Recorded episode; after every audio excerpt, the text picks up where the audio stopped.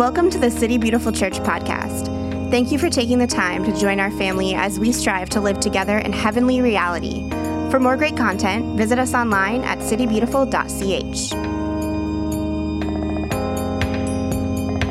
We're doing uh, a series right now called Thinking Christianly. Um, where we're using Paul's letter to the church in Philippi to ask this question how do we learn how to think like Christians so that we can be a faithful presence in the world as it is today. That a lot of times we might be taught what we're supposed to think or what we're supposed to believe, but we don't know what the actual mechanics are of thinking as Christians, which is to say, to think like Christ. And if we are to be conformed more and more into his likeness, that means that our thinking patterns, the way we see the world, um, has to be shaped before we can understand how we can be in the world. And so, Today, uh, I'm particularly excited to see how this goes. I, I, I hope it goes well. We're going to be um, taking that in, a more practical direction. We're going to kind of pause from actually looking at um, the letter to the Philippians from passage to passage, and we're going to just practice thinking Christianly about some modern issues. Um, so last week, John David was talking to us um, about Philippians chapter 2, the second half of that chapter. And um, the, the main point that he focused on, which I loved, was uh, working out your salvation with fear and trembling. And there's this other line in there that just, when I was kind of like praying through Philippians uh, during the summer, because I really felt like I knew the Lord wanted us to do Philippians. And I knew that the Lord was calling us to examine how we think, and I didn't know how those went together, and I still don't. Like, I just, I just throw everybody up here and we see what happens, and God speaks through it, which is awesome. Um, but there was this line in uh, Philippians 2 14 to 16 that I, that I found so powerful. It says this Do everything without grumbling or arguing, so that you may become blameless and pure, children of God, without fault, in a warped and crooked generation. Then, this is the, the line that I love, then you will shine among them like stars in the sky as you hold firmly to the word of life. I love that image for us. You will shine like stars in the sky, stars in the darkness. And he spoke about it a little bit last week that, that we become these little points of light in a, in a lot of darkness. And it reminded me of this quote by Mother Teresa. She said, If I was to ever become a saint, I would become a saint of darkness. For I would not be found within the gates of heaven, but I would be found outside the gates of heaven in the darkness, lighting home those who have lost their way. And what a powerful way for us to envision ourselves that our, our place in the world, our place in our communities, our families, our workplace, whatever it is, we have this opportunity when we um, understand what it means to be the representation of Christ, that we shine like stars in the darkness. And wherever we go, we bring his presence. When we speak, we speak on behalf of Christ. When we act, we act on his behalf. And so, what I want us to do today, I'm going to briefly kind of recap um, the four uh, elements of thinking Christianly that we've looked at so far in this series. I want to talk a little bit about kind of a lens through which we can engage. Um, like our expectations for engaging with modern issues in the, in the modern world, because I think there's a lot of anxiety there that really bears um, kind of opening up and, and examining. And then I want to give you a grid that I have found really helpful for how to think like Christians when we're um, engaging with issues in the modern uh, strata. Sound good? Everybody excited? All right, great. You know, we're always trying to bounce between like the, you know, our main, uh, our main values, intimacy and identity and purpose, and kind of always tying those things together that we pursue intimacy with God. We're learning how to inhabit our identity um, as Christians, as the image of God, but we're also seeking out a purpose. How do we make this practical? How do we go out on the other side? And I think this is going to, hopefully, God willing, do all three. So we began um, in Philippians 1, which is the best place to start if you're going to read Philippians. Um, and I kind of honed in on this specific phrase that Paul uses when he's kind of starting into his letter uh, about the affection of Christ Jesus. And so the affection of Christ Jesus for us translates to wisdom for how to be in the world. That we need that lens, that first of all, you and I, as believers, receive the affection of Jesus for us. And it dramatically shifts how we perceive ourselves in our own shame and guilt and shortcomings and all of these things, to choose to, to recognize that there is an affection that Jesus has for us. There's an affection Jesus has for his church, as messy as we may be. But when we learn to live in that affection of Jesus as the beloved, that begins to translate to wisdom for how we go out into the world because we carry that belovedness with us. And so we prioritize intimacy with God as our pursuit as the church. But from, from intimacy with God, everything else flows. Um, the second uh, message in this series was from our very own Nicole Ponder, speaking about that second half of Philippians, um, where uh, Philippians 1, where Paul is talking about where he's at and the suffering that he's enduring, and he's in prison, and he's been beaten up. But he has this amazing kind of undergirding perspective of joy that, that recontextualizes everything he's experiencing. And so for us, cultivating joy along the journey gives context to our problems, maintains passion for our mission, and keeps God at the center of our perspective. And we see all three of those elements in how Paul understands his current situation as being imprisoned uh, for the sake of the gospel. And so joy grounds us even as life constantly twists and turns. You know, I think about this so often, even growing up within the church and, and what we expected that the future would be like. And some of the conversations we're having in modern society are things that many of us never anticipated we'd be talking about. Um, or conversely, where we're taking conventional wisdom, supposedly conventional wisdom in the church, and re examining things and saying, well, is this the church's perspective? Is it a foregone conclusion? Or is there actually perhaps a, a deeper and better way to examine the modern issues of the day that actually lead us into deeper faithfulness with Jesus? Um, the third in that was my favorite passage in Scripture, Philippians 2 1 through 11, um, the Christ hymn. And what we were kind of examining there is that Paul is saying that the humility of God on the cross challenges the way that we think about power, authority, and privilege. That it's that upside down understanding of entering into the kingdom that dramatically shifts, again, some of that conventional wisdom. And when we begin to separate out the kingdom from the world, when we're talking about conventional wisdom, it actually leads us to start asking the right kinds of questions about our modern era, about who we're called to be, what we're called to do as the church. Because a lot of times, the questions that we're asking aren't the right questions because there's all of these presuppositions. And, and that's one thing that I have found really passionate in engaging with people when they ask me a question to say, Your question, it kind of supposes this thing about God or that thing about Jesus or that that, idea of what the church is. And we need to back up and really start with that ground zero image of God, which is Jesus on the cross, and to say, how does Jesus on the cross dramatically shift our understanding of what it means to have power, what it means to have authority? That we no longer live under that kind of Pax Romana vision that we saw with Caesar Augustus in the time of Paul, that might makes right, but we actually called to live in a dramatically different way. And then last week, uh, John David finished out Philippians 2 with that phrase, working out your salvation with fear and trembling. And he taught us that we work out our salvation in the context of community. You know, should almost be translated work out y'all's salvation.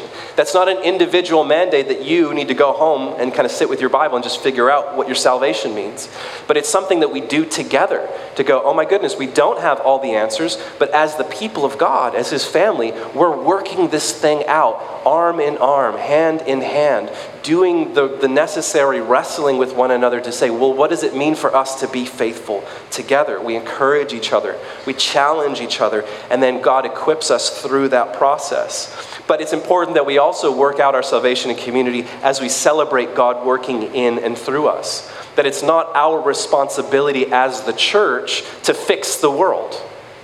Just as it's not your responsibility as an individual to try to save yourself. Because when you tried to save yourself, you tended to go with the world's definition of what power is and you try to make yourself God, right? This is what we do. We place ourselves over top of people. We're looking to amass wealth, power, privilege, authority, all these different things. But that when we recognize, oh no, God is doing something in each one of us and among us, and then He's doing it through us, what we are really doing is we're naming what God is doing within His people, within His church and we're taking what's true on the inside and we're making it true on the outside of how we act, how we choose to be present to the world. And so it's that confidence that we get from that that we're going to be examining next week. So, as I said, a lot of times I'm engaging with people and they're asking me questions about what about this issue or that Supreme Court ruling or this thing that's in the newspaper. What, what do we do? How are we supposed to approach this? And I think there's a lot of anxiety nowadays because we're more plugged in than ever before and we're inundated with more information than ever before, right? So, 100 years ago, it's guaranteed you knew 150 people. That's it. And you live, who, who here thinks they live in the smallest town represented? Anybody? I lived in Tecumseh, Michigan. There was 8,000 people there. Can anybody do better? Ridgecrest, California, 2000. Kirbyville, Texas, 1200. Kirbyville, Texas, 1,200. Can anybody do better than 450? There's 449 now because Jennifer's here. But 100 years ago, that's, what we, that's how it was. I mean, if something happened in the next state over, let alone the next country, you wouldn't hear about it for weeks, and, and by that, and it had been processed. But we're constantly inundated through social media, through our engagement in, in, in work or in our friends or family, or even, you know, I'm sure some of you are kind of terrified, like Thanksgiving's on the horizon, and you don't even know what to expect when your family comes together. And there's a lot of anxiety right now. I think it feels like fear and anxiety are just kind of pouring down out of the sky. Um, for, and for many of us, that means that we want to shut down, or we want to kind of like hold even tighter to the things that we believe and that we're fighting for, and just fight even harder. We have different ways of dealing with that. But these are a couple little axioms that I have found really helpful for myself, and I want to offer them to you as ways of how do we engage with the contemporary world. Number one, we can't care about everything all the time immediately. Okay? So already I hear some sighs. Oh, thank God. Yes. You have limits as a human being. You only have so much time and energy and compassion. And I think the problem, especially with social media, is that everybody has their thing that they're most passionate about, and they judge you according to how much you care about that very same thing. And it becomes, there's so much pressure in that that you are, you are presented with this new idea or this new concept or, or this, this new issue, whatever it might be, and you have to care about it at what 100. You have to care about it all throughout your day and dream about it at night, and you already have to know what you believe about it right now. You've got 15 minutes to decide if you are going to be on the right side or the wrong side of history. And that is a lot, a lot of pressure. And unfortunately, what that mentality does in our modern society, where it's just so five alarm all the time, is that you get pulled into this for us or against us fear mongering battle. That inadvertently we are playing into fear that if you are not on the right side of this thing, or if you don't care about this enough, then you are on, you're in the wrong and you're on the outside. And it becomes this, again, self righteousness that we find uh, so often in our own society. But when we can learn to relax, to, to recognize like it's, i'm not capable of it. I heard someone say one time you have the capacity to really deeply and profoundly care about like three things in your life. And the beauty of that i think is it's not that you know we, we silo our care but we recognize in the, in the community, we have people that care about all of these different issues, and they're all going to be represented here together if we're being authentic to who God's calling us to be. And the beauty is then, I think it gives us this courage to explore some of the different contemporary issues and conversations. And the more that you do that from exposure, you'll find the thing that you're called to. You know, I've told this story before, but when I used to run a ministry school in Nashville, we took a team down to Houston, and we were working with all of these different ministries, many of them for the homeless. And we were debriefing one evening, and one of my students broke down because he had spent most of the, the day playing with these little kids um, at, a, at a lunch and a church service that we were doing for the homeless in the park. And he broke down in tears. He said, I never knew there were homeless children in our country. You know, because he had lived a life where he was could live out of the convenience of not having to face that reality. He had that privilege in his life. But to be exposed to it opened him up to, to a new journey of figuring out what's going on in the world around us. And so this brings us to number two. Uh, we, don't, we need to know if we don't engage, why? And if we do engage, why? Okay? If you're not engaging in something, you need to know why you're choosing not to engage in that. Because there are two kinds of boundaries. Healthy boundaries are based on love for yourself, for others, and for God. But then there are boundaries that are uh, established out of fear, that you just don't want to deal with something because it's going to inconvenience you. You don't want to read the newspaper because it just stresses you out. There's those little things, we need to be more reflective on why we don't engage with things. And then conversely, to know if I do engage in something, why am I engaging with this? Why am I so passionate about this issue? Where, where is it touching my story? Is it, a, is it a healthy engagement? Is it an unhealthy engagement where it's become almost an obsession or a fetish that's actually en, en, enabling me to, to dehumanize people that are not on my side of the issue? And I think this is the really great opportunity for us to check our privilege. I once heard it said, uh, speaking specifically about uh, race relations in our country, that um, white people have the advantage of not being politically involved because that the system inherently works for us, whereas everything for black people is inherently political. And I just thought that was rather interesting that in, with, even within different races, we have these engagements with issues that can reveal to us that we have the, privi- the privilege of having the convenience to say, well, I just don't want to deal with this, because the system already kind of works for me.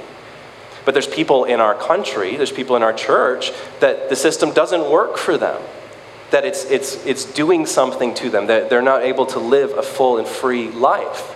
And so when we kind of check our own privilege, why do I have the convenience to not deal with the things in the world? Is it because the world already works for me so I don't have to feel inconvenienced? And again, that's where you're going to find your limits. I'm not saying that you have to dive into everything all the time. There has to be a lot of nuance in this conversation. That brings me to the third thing. We can be open handed and curious, constantly bringing it all before the Lord. The three most blessed words in the English language I don't know right? Again, if you don't have to feel like you have to have an opinion on everything all the time immediately, to be able to engage with whatever you're being presented with in modern society and go, gosh, I don't know. I don't know about that. I need to do some more research. I need to talk to some more people. There's my timer. Shoot. I swear I'm trying to do better. We're almost, we're almost there. Um, it's okay for you not to know. It's okay for you not to have an opinion on something yet. Because I think that opens you up to the place of discovery.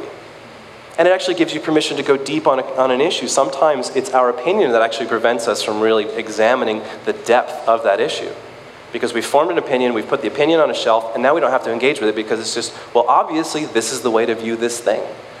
And I've found in my own life that, especially dealing with some of the, the, the, really heavy issues of life, as I continue to engage with people and I hear their stories and their perspective, I'm always re examining my own.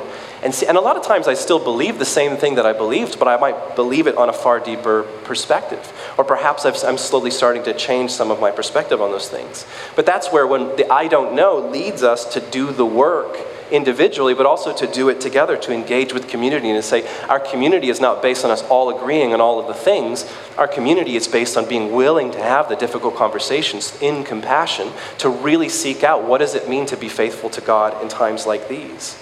And the reality is that the church is a very wide stream uh, to swim in. That sometimes we think that there's a, a monolithic, unilateral approach to any kind of social issue in our, in our day, but that's not entirely true. There's no single approach to a single issue. And the work of the church is that we're constantly re examining what we thought was a foregone conclusion and saying, are we, are we really interpreting this correctly? Are we really on the right side? Which is to say, are we really being faithful to God and who He's calling us to be in this, in this moment? And so when you came in, uh, you were given a clipboard and it has some questions. And for me, this is kind of this is a grid. For me, this isn't comprehensive, but I think it's helpful to at least facilitate some of this thinking Christianly. Um, and this, this is something that, that has been helpful for me to think through a lot of modern issues. I, I read the news fairly often, um, but I'm always trying to, to, to to work through okay what's the first of all what's the perspective from god? What's the perspective for the church? And then what's my call within that thing? So that i don't outsource my thinking and believing to, uh, to tribes within our society, just assuming that's a thing. You know, again, one of the things I love about Jesus, he's engaging with the Pharisees and the Sadducees in his day, right? kind of religious conservatives and religious liberals in terms of how they interpret the law. And they're saying, well, are these guys, are we right or are they right? And that was constantly the, what Jesus was being presented with. And he was really good at transcending all of that left right conservative liberal divide and saying, okay, what is God like? What's his heart for humanity? And then who is, how is that calling us to this thing? And I love that kind of transcend, transcendent way of doing social issues. And so these are some of the, the questions that I found helpful. Number one, what's my initial reaction to this issue? Is this something that I'm really passionate about and I'm on the front lines? Is this something that I've never engaged with before? But to just, just to take an inventory, what what's my initial reaction, my initial opinions? And then the second question I think is really important. Am I willing to let go of my opinion to see through the lens of Jesus? Which is to say, if I go deep on this thing, and I come to a conclusion that God has a different opinion than me, am I willing to let go of my opinion? Am I willing to submit it to Him? And I think on, if we're honest, a lot of times the opinions that we have on social issues are more about us feeling safe and confident and less about being faithful to God. And so, if we're not willing to answer that question yes, we probably shouldn't go any farther because you're going to be picking a fight with the Almighty. So, never assume that you have the Christian perspective on a social issue already nailed down because that prevents you from engaging. Number two, what is God's perspective on this issue? Well, what's He like? What's His heart for creation, for humanity? What's God doing? What's His, his project as He's rescuing the world? What is that in the macro sense? How does God speak to us as He speaks through Scripture, as He speaks through the church, through our tradition, and through our local community, as He speaks to us through nature, as, as the, the language of the ordered world, as He speaks to us through the Holy Spirit within us, as He speaks to us through reason and logic? What is God saying about this? You know, and I've often said you can't go to a passage in Scripture and say, what should be our perspective on nuclear disarmament? It's not in there. I looked. But that's not how the Bible works. That's not what the Bible's for. It's not a handbook or a manual on how to have opinions. But what it does is that the Bible points us to Jesus as the true heart of the Father. And as we learn intimate understanding what God is really like, that begins to shape us to enter into those questions about nuclear disarmament or whatever it is and say, well, what is God's perspective on this thing? Number three, what is the specific task of the church to live as a model for the world where Jesus is king? A couple weeks ago, I talked about this idea of dominionism, where we find, I'm worried that I find this sometimes both in conservative Christian thinking and liberal Christian thinking, that the responsibility of us as Christians is to legislate our opinion in the, on the national level. So if we can get, as the church, if we can get the state to make these kinds of laws, then we've done our job. You know, we've even got election coming up on Tuesday. I'm excited. It might be the first time I vote ever. That's pretty cool, right? Um, but when we limit uh, our understanding to that, my role as the church is to just try to make America the kingdom of God, we have really fallen short of what we're, we're, called to do. Daniel was sharing a statistic with me the other day. There was a church in Missouri who took up funds, it was $44 million, and paid off all the, uh, what was it? Um, they, they, they, paid off everybody's uh, health bills in like the, the surrounding seven counties. I mean, that is like creative kingdom engagement with modern issues. Um, and I love that. So, what is the specific task of the church to live as the model? This is what it looks like for, for the human beings when God is king, and how we treat one another, and how we take care of people outside the walls of the church. And then, fourth and finally, what's my personal responsibility to contribute to the church's task in this specific area? And I think so often from a hyper individualistic society, we're presented with a social issue and go immediately right to this question What am I supposed to do about this? Uh, I'll tweet about it, you know? And that's it. Um, and we don't see the bigger narrative of what God's doing in the world, but when we can slow down and say, What's God doing? What is the church doing about this? What's my local community doing about this? And then, what is my personal place in this? I think it helps us to frame our specific task or role. So, what we're going to do, we picked five um, issues that are very pertinent to Central Florida and I'm going to read you some statistics quickly. And I want you to choose one of these five issues and just write it at the top of that paper. And then I'm going to give you 10 minutes just to quietly reflect on these questions. There's Bibles on a, on a table in the back there. Um, of course, you can use your phone, whatever you need to do. But just to kind of work through this with that issue. And I do not expect anybody to walk away today having solved homelessness. If you have, please come and talk to me because we really need that information. It's more about doing the exercise than it is about coming to a conclusion.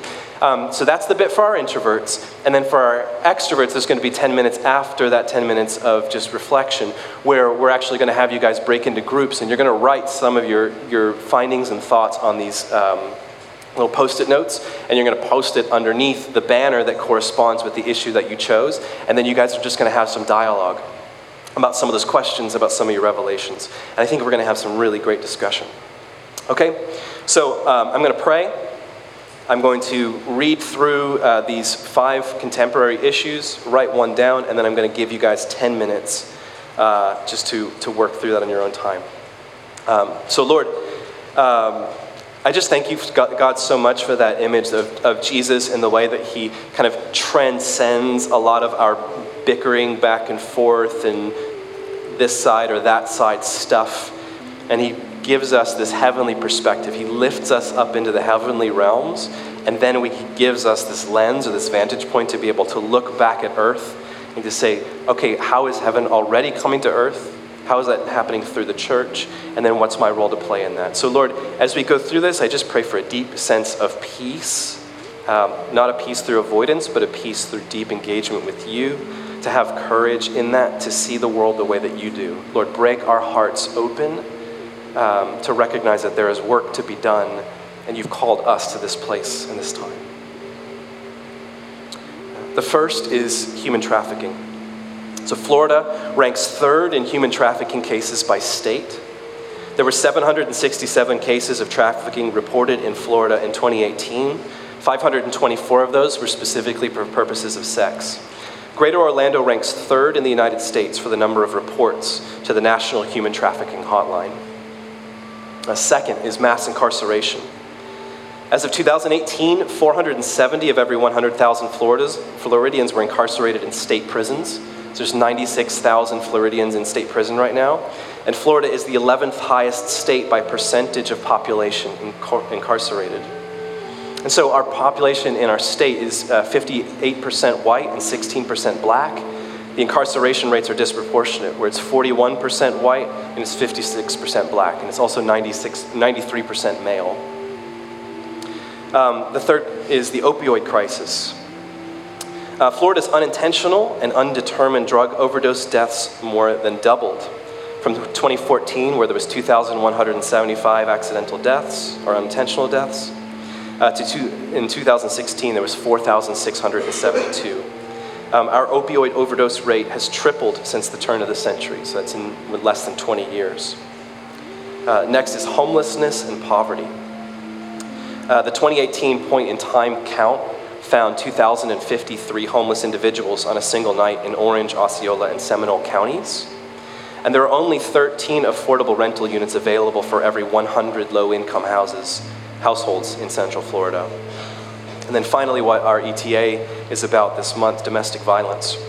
In 2018, 104,914 crimes of domestic violence were reported to Florida law enforcement agencies and that resulted in 64,573 arrests. Um, and the most current national studies on domestic violence suggest that from 22 to 25 percent of all women will experience domestic violence at some point during their lives. It says one in four women in our country will experience some form of domestic violence. And so here's the five issues. I just want you to prayerfully consider which of those is the Lord drawing you into dialogue with Him about. And I'm going to set the timer uh, for 10 minutes just to take time to reflect, to pray, to write, uh, and to pore through Scripture. 10 minutes has begun.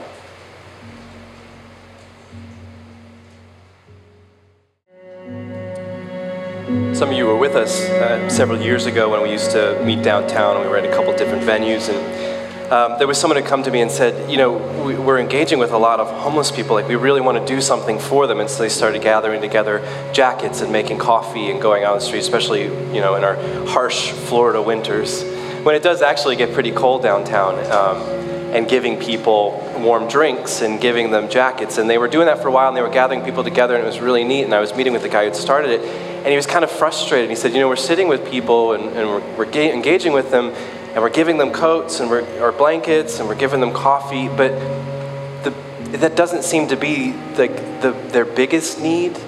Like a lot of these people just seem like they really just need someone to talk to and to kind of offer, offer them humanity. And I thought, that now, now you're on the right track. And it's through the engagement we start to work through those things and go, oh, you know, maybe the thing that I thought was the thing isn't the thing maybe there's something else. And you see, it's not about coming to a conclusion. It's about being on that trajectory of coming before the Lord and going like, God, what are you, what are you saying about this? And what are you calling me to do? What's the, what's the part that we can, that we can best contribute to what you're doing in the world? So I just want to encourage you with that. This isn't about conclusions. It's about entering into conversations with God and with one another. And so what I want to invite you to do next, kind of around the back of the room, um, are these five different issues. They're, they're up there twice, so there'll be two groups for each one. I want you to get up and I want you to find the issue that you chose and whatever you wrote on your little post it notes to kind of place it underneath. And then as people come together, just start talking about your process, some conclusions you had, some questions that you came to, and just allow the conversation to flow naturally there. So I'm going to start the timer over again. Um, and everybody stand up and move.